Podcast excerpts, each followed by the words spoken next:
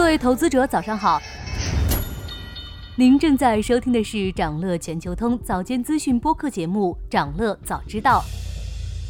今天我们从英伟达的财务造假阴谋论出发，谈谈 AI 行业当下的高估值困境。在一份创纪录的二季报之后，英伟达股价再度突破新高，市值站稳一万亿美元。但围绕在英伟达身上的流言蜚语也越来越多。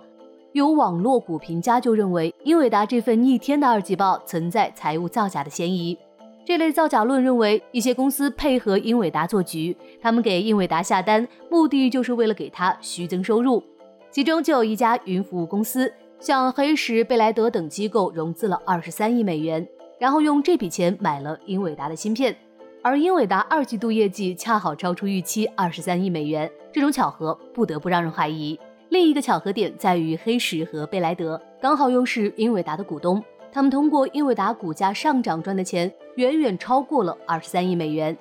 看起来是很完美的一个局，但专业投资者很快就点出了破绽。一位半导体行业分析师专门写了一篇简报，提醒客户上述这些观点都很幼稚。这位分析师指出了最明显的一个漏洞：英伟达的财报是二季度七月底就结束了。但这家云服务公司的融资发生在八月，时间点就明显对不上。虽然是一个不专业的阴谋论，但这种阴谋论的出现，恰恰说明当下针对英伟达的多空博弈焦灼。投资者虽然不担心英伟达造假，但仍然担心 AI 高估值的破灭。毕竟，即便业绩超预期，英伟达的市盈率仍然超过一百倍。其实，不光英伟达，上半年一路高歌的人工智能股票都在被投资者重新审视。比如人工智能公司 C 三 AI 发布财报后，股价就大跌了百分之十二，因为公司预计直到二零二四年底仍然无法盈利。微软也遭遇了同样的尴尬，在表示人工智能的收入贡献将逐步显现，而不是立刻显现后，微软第二天就遭到了投资者的抛售。对此，我们不禁要问：当下的 AI 行业到底有没有泡沫？首先要注意的是，关于 AI 泡沫的质疑，其实早在今年五月就有了。当时英伟达市值第一次突破一万亿美元，大家判断的原因很简单，就是涨太多了。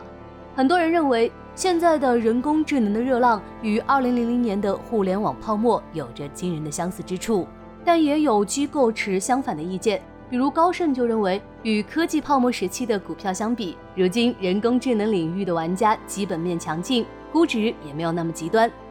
但无论是正方还是反方。他们基本都认同 AI 的广阔市场空间，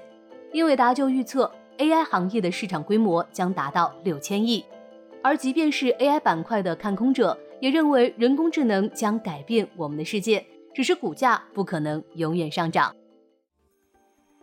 想了解更多新鲜资讯，与牛人探讨投资干货，现在就点击节目 Show Notes 中的链接，进入掌乐全球通 App。以上就是今天掌乐全球通、掌乐早知道的全部内容，期待为你带来醒目的一天。祝您在投资中有所斩获，我们明早再见。